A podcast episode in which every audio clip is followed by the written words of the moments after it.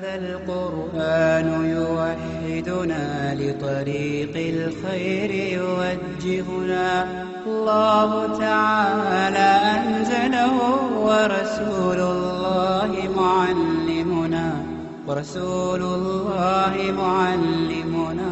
هذا القرآن يوحدنا لطريق الخير يوجهنا الله تعالى أنزله ورسول الله معلمنا ورسول الله معلمنا Bismillah ar-Rahman ar-Rahim. Assalamu alaikum and welcome back to the Brain Droppings podcast. I'm your host Omer. Uh, this is the seventh episode of the podcast. I hope you have subscribed. If you haven't, please do so. And also, um, you know, tell your friends and family about the podcast. Um, I have got great things planned for this podcast. I'm going to read from a lot of uh, various Urdu books uh, to kind of get the sense of, um, you know, listening to Urdu, especially fiction, uh, but not limited to that, obviously. Uh, so you get used to listening to Urdu on audio. Um, also, I'm trying out reading small surahs, small chapters from the Quran. Uh, this way, um, you know, when you listen to the podcast, you also benefit uh, spiritually by listening to the word of Allah uh, um, and get a reminder at the same time. Um, if you'd like me to add, uh, you know, segments that you'd like to see in the podcast, please do reach out to me. I can be reached at uh, uh, via Twitter at Omer Salam or by reaching me out on email omer.salam at gmail.com.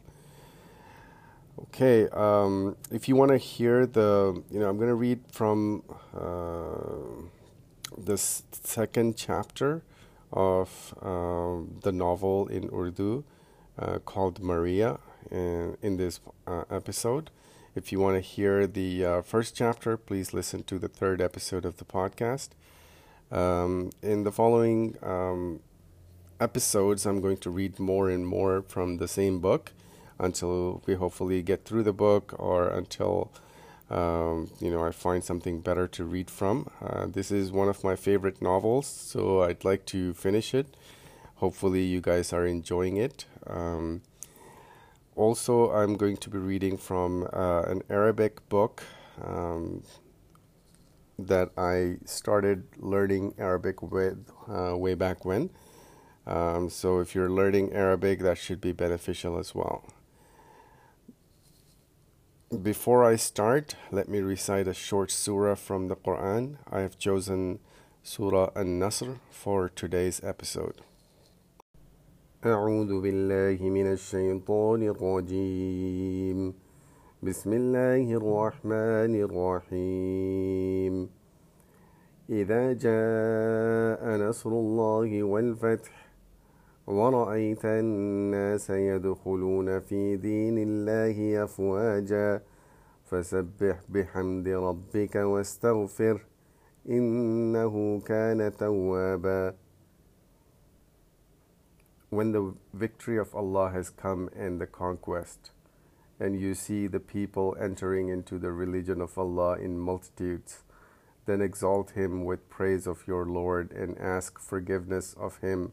Indeed, he is ever accepting of repentance.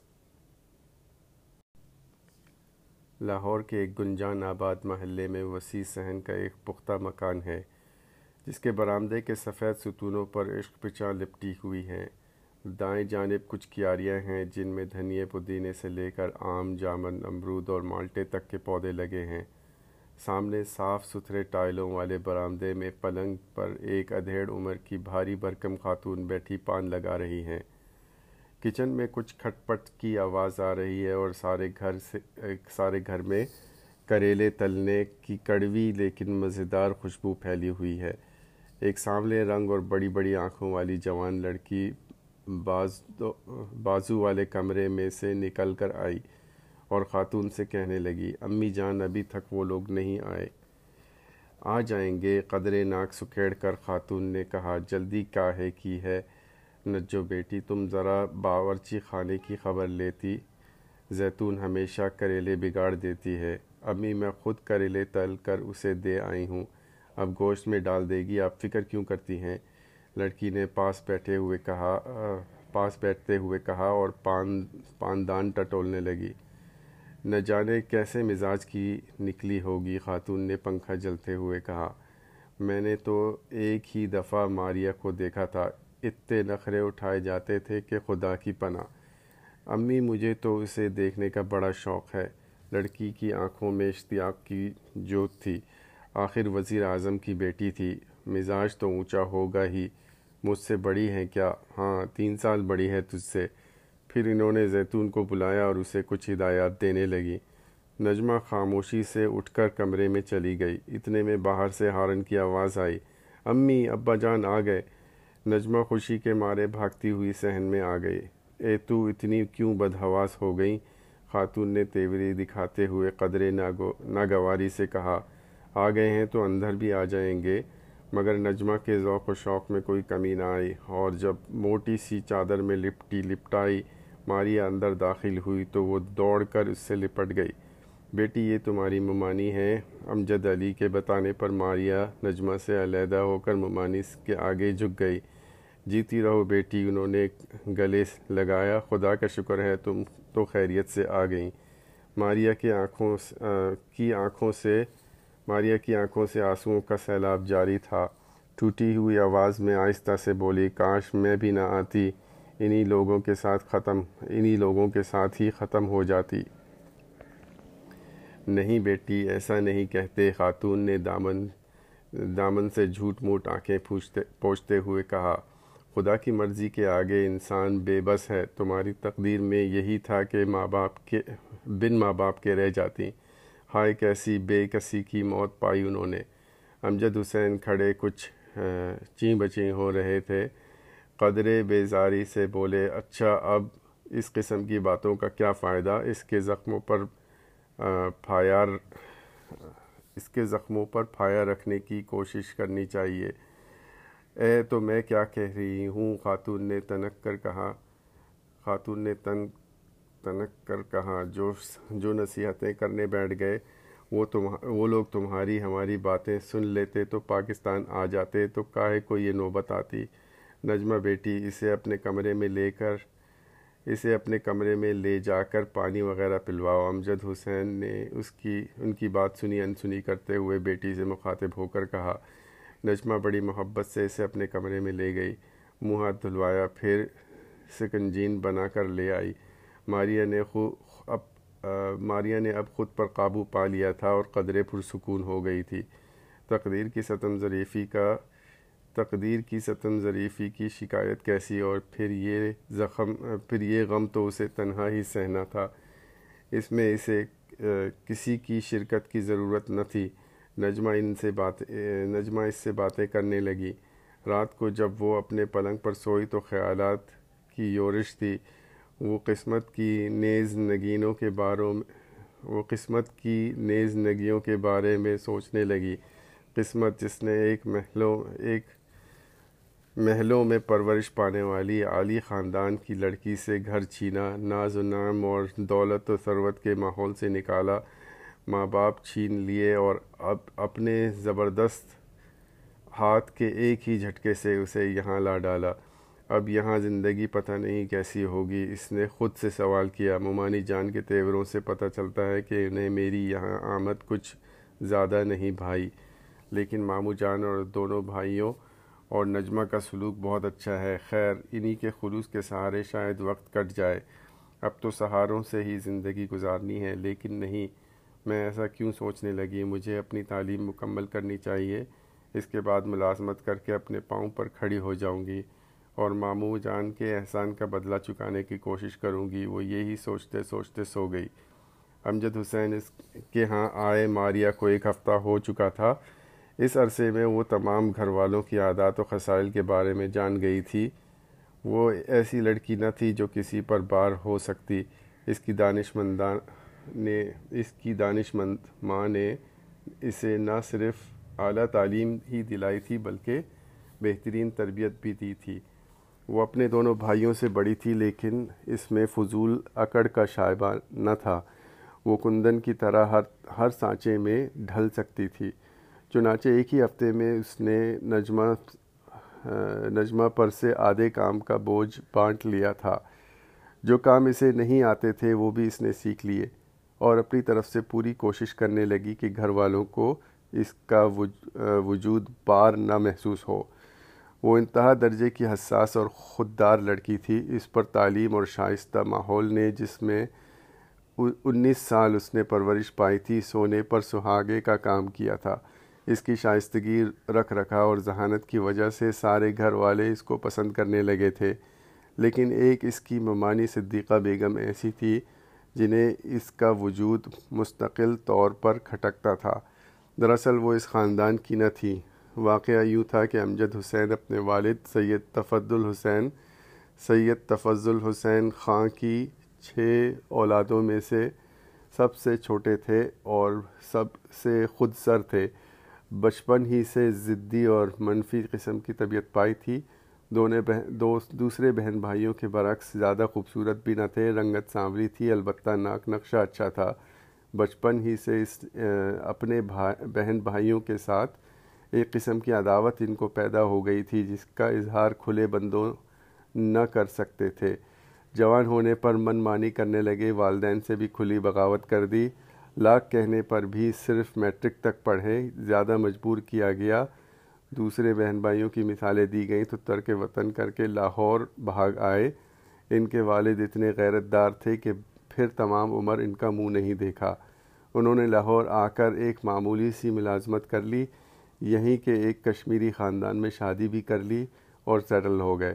جب پاکستان بنا تو یہی فرار ان کے لیے جاں بچانے کا باعث بن گیا۔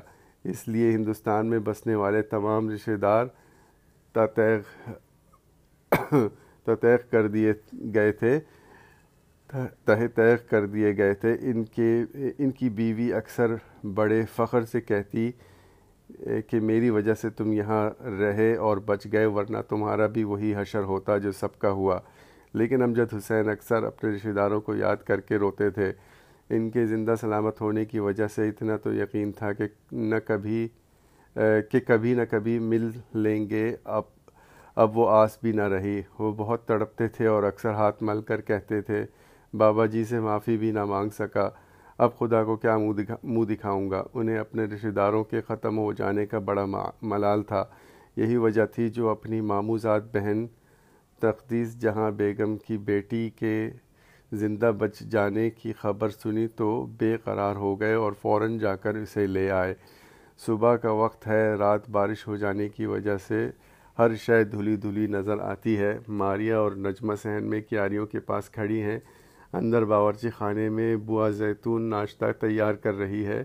انڈے تلے جانے کی اشتہا انگیز مہک سارے گھر میں پھیلی ہے۔ مشرف دانتوں میں برش کرتے کرتے لڑکیوں کے پاس آ گیا۔ نجو، تم نے میری قمیص میں بٹن نہیں ٹانکے۔ او بھائی جان، غلطی ہو گئی۔ نجمہ شرمندہ سی ہو کر بولی، اب اب ٹانک دوں؟ تمہیں تو اسکول بھی جانا ہے۔ ماریا نے کہا، لاؤ میں ٹانک دیتی ہوں۔ ٹھہریے، لاتی ہوں۔ جا کے، جا کر نجمہ نے اندر جاتے ہوئے کہا ماریا، ابھی ایک ہفتہ تو ہوا ہے، تمہیں یہاں آئے ہوئے مشرف نے کہا، تم اتنا کام نہ کیا کرو، کچھ دن تو مہمان بن کر رہو۔ مجھے مہمان بن کر رہنے سے کوفت ہوتی ہے، ماریا نے جواب دیا۔ اور پھر کہاں تک کوئی مہمان بنا رہے؟ ایک دو دن کی بات ہو تو ٹھیک بھی لگتا ہے۔ مجھے تو اب یہیں رہنا ہے، بھائی جان، پھر یہ تکلیف کیسے نبھا سکتی ہوں؟ ٹھیک تو ہے، افضل بھی منہ پوچھتے پاس آ گئے۔ یہ تو اب اسی گھر کی فرد ہے اور بھائی ہم تو جیسے نجوں سے کام کرواتے ہیں، اسی طرح اس سے کروائیں گے۔ اس نے قدر غرور سے کہا، نجمہ قمیص، بٹن اور سوئی دھاگے، سوئی دھاگا لے کر آ گئی تھی۔ ماریا نے یہ سب سامان لیتے ہوئے ہنس کر کہا، وہ تو ٹھیک ہے، مگر دھونس ڈالیں گے تو کام نہیں کیا جائے گا۔ افضل نے قدر حیران ہو کر اسے دیکھا، مگر خاموش رہا۔ اس لڑکی کی تمکنت سے کچھ حیرت ہی ہو رہی تھی، اس لیے کہ وہ تو گھر کو، گھر گھر بھر کو اپنے حکم کے تابع رکھنے کا عادی تھا۔ اس نے ورثے میں باپ کی عادت پائی تھی اور انہی کی طرح خود سر غسیلہ اور ضدی تھا۔ نجمہ اور صدیقہ بیگم اس کی اس عادت سے نالاں تھے نالاں تھی مگر اس کے خلاف کچھ کہنا یا کرنا رد و کف تیلا لگانے کے مترادف تھا، اس لیے خاموش رہتی اور اس کے کام کرتی رہتی۔ مشرف عادات کے علاوہ شکل و صورت میں بھی نجمہ سے ملتا تھا۔ یہ دونوں بھائی ساولے تھے، لیکن نقوش دونوں کے اچھے تھے۔ جب افضل کی صورت اپنی والدہ جیسی تھی، زردی مائل، سفید رنگت، بھاری بھرکم جسم، لمبی خمدار ناک بھنچے ہوئے پتلے ٹھونٹ اور چھوٹی چھوٹی آنکھیں افضل اپنی عادات کے باوجود ماں کا بے حد لاڈلا تھا جبکہ مشرف باپ کو۔ افضل کچھ دیر کینا توز نظروں سے ماریا کو دیکھتا رہا، پھر غسل خانے میں چلا گیا۔ اس کا کام اپنی دو ٹیکسیوں کی آمدنی کا حساب رکھنا تھا اور دونوں ڈرائیوروں کو دن بھر کے کام کے عوض، اجرت اور جھڑکیاں دینا تھا۔ وہ حساب کتاب کے معاملے میں بڑا سخت تھا۔ ایک پائی بھی ادھر سے ادھر ہو جاتی تو غریب ڈرائیوروں کی شامت آ جاتی۔ وہ کنجوسی کی حد تک کفایت چار تھا۔ امجد حسین کی پینشن ہو جانے کے باوجود امجد حسین کی پینشن ہو جانے کے باعث دونوں بھائی اپنی آمدنی سے گھر کا خرچ چلاتے تھے۔ اس سلسلے میں وہ سختی سے نصف نصف کا اصول پر کاربند تھا۔ حالانکہ مشرف کی تنخواہ کم تھی۔ اور اس نے کئی دفعہ دبے لفظوں میں کہا کہ کہا بھی کہ میرا حصہ کم ہونا چاہیے، مگر افضل نے ایک نہ سنی۔ یہی وجہ تھی کہ اس نے اپنا کچھ بینک بیلنس بھی بنا لیا تھا اور وہ اپنی ماں کی طرح روپے، پیسے کا سخت شائق تھا۔ دولت حاصل کرنے کے لیے اگر دین ایمان بھی بیچنا پڑتا تو اسے دریغ نہ ہوتا۔ ماریا نے بٹن لگا دیے تو مشرف نے شکریہ ادا کر کے قمیص لے لی۔ تھوڑی ہی دیر میں افضل اور مشرف اپنے اپنے کام پر چلے گئے۔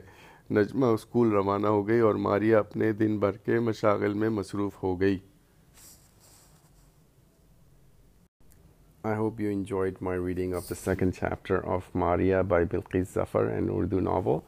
Um, I'll be reading more chapters from the same book in uh, following episodes, inshallah. Uh, if you have suggestions for other books that I might be able to read on the podcast, please send them to me by email or Twitter. Uh, also, subscribe to the podcast so that you don't miss any episode, and tell your friends and family about it as well if you think they might benefit from it. That brings us to the end of the podcast. I hope you really enjoyed it. Uh, in the following episode, I have um, what I have planned is reading from an Arabic course book that I started a few episodes ago. Um, following that, I'm going to be reading a German story, believe it or not, uh, and then uh, I'm going to select uh, from an online archive of Malaysian stories to be read in Bahasa Melayu. Uh, so, just to experience what different languages sound like, hopefully. And uh, if you have suggestions, keep sending them to me. That way, I'm always looking for good material to read and discuss on this podcast. Um, so after this uh, first season of my podcast is completed with some of these readings, hopefully, I'm going to try and get uh, people to come on as uh, discussion partners, not necessarily interviews, uh, but uh, you know, a little more lively with uh, discussions rather than just me talking in a monologue type of way. Uh, that way, you know, we can start discussing things uh, that are relevant um, from the educational arena, from how to how to make life better, uh, legacy, and that kind of deep stuff. I also want to uh, discuss science and computers and and trends in uh, technology and things like that. So if you're interested, uh, if one of you listeners out there would like to be on the podcast, um, we can easily make that happen. Um, doesn't matter where you're located. We can uh, have a conversation and um, you know record that and make it uh, into a podcast. Hopefully, so I have some ideas I'm looking for people to discuss it with. I have uh, some people lined up as well. Hopefully, uh, they will agree to uh, be on the podcast once I, um, you know, approach them. Inshallah, uh, some of my friends. So look forward to that. Um, and that's it. Assalamu alaikum wa ta'ala wa barakatuh.